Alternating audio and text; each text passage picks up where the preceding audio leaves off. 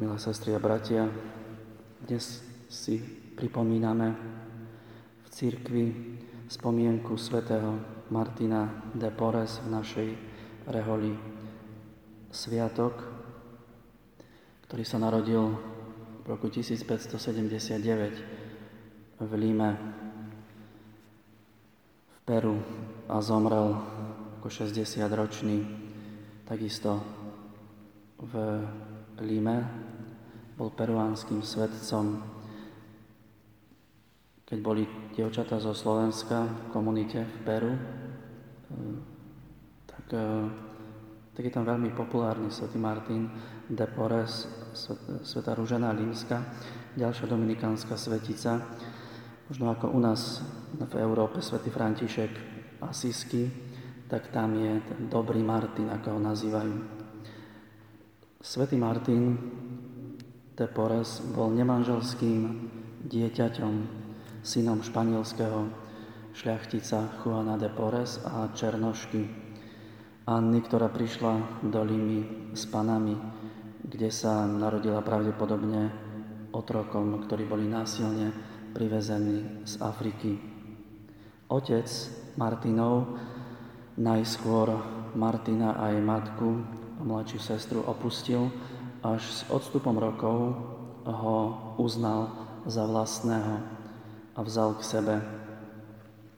Vďaka otcovi sa Martin vyučil za ránhojiča, pomocníka e, pri strihaní z počiatku vlasov, holení, ošetrovaní rán, liečení rôznych ochorení. Takisto robil menšie chirurgické zákroky.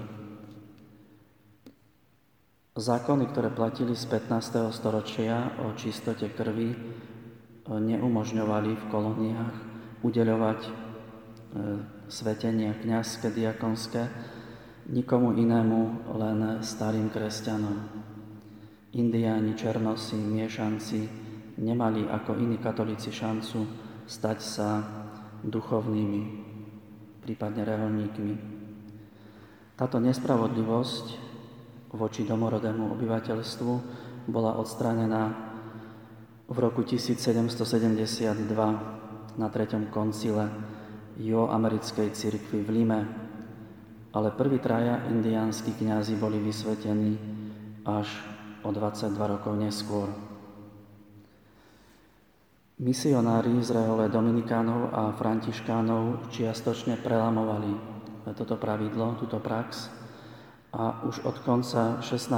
storočia tým, že do svojich radov prijímali príslušníkov vylúčených skupín, aspoň ako profesov, to znamená ako bratov, spolupracovníkov, ktorí ale neprijímali kniazské svetenia.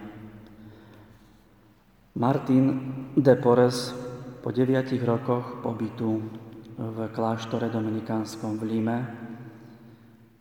bol niečo ako, ako terciár, ako brat, e, ako pomocník e, komunity, kde konal svoju, e, svoju prácu teda toho ránhojiča. V roku 1603 po deviatich rokoch zložil doživotnú profesiu a teda väčšie sľuby ako mulat, ako miešanec zažil Martin počas celého svojho života veľa ponižovania. Je jedna udalosť, ktorá sa spomína, keď bol kláštor v zlej finančnej situácii, tak prišiel za, za predstaveným a ponúkol sa, aby ho predali za otroka, aby za peniaze, ktoré získajú jeho predajom do otroctva, aby pomohol zlej finančnej situácii kláštora. A v, aj touto udalosťou, aj inými si bratia všimli jeho duchovnú zrelosť a prijali ho už nie ako laického brata, ale ako reholníka so sľubmi. Svetý Martin je vôbec prvý svetec tmavej pleti z amerického kontinentu. Pre nás, Dominikánov, aj celú dominikánsku rodinu, je dnešný deň významný sviatok.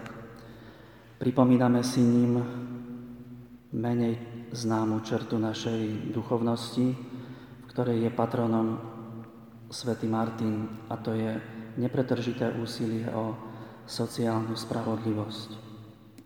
Zomrel na následky silnej maláriovej horúčky 3. novembra 1639 ako 60-ročný.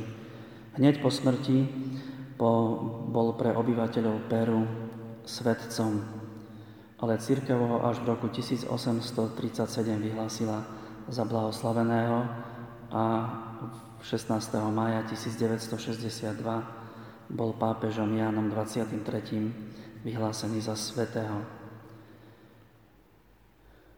Prosme dnes svätého Martina, aby aj na jeho príhovor každý človek rozpoznal to svoje nezastupiteľné miesto na tejto zemi, ktorú má každý jeden človek v očiach Bohu, v očiach Božích a ktorú môže a má realizovať v tomto svete. Amen.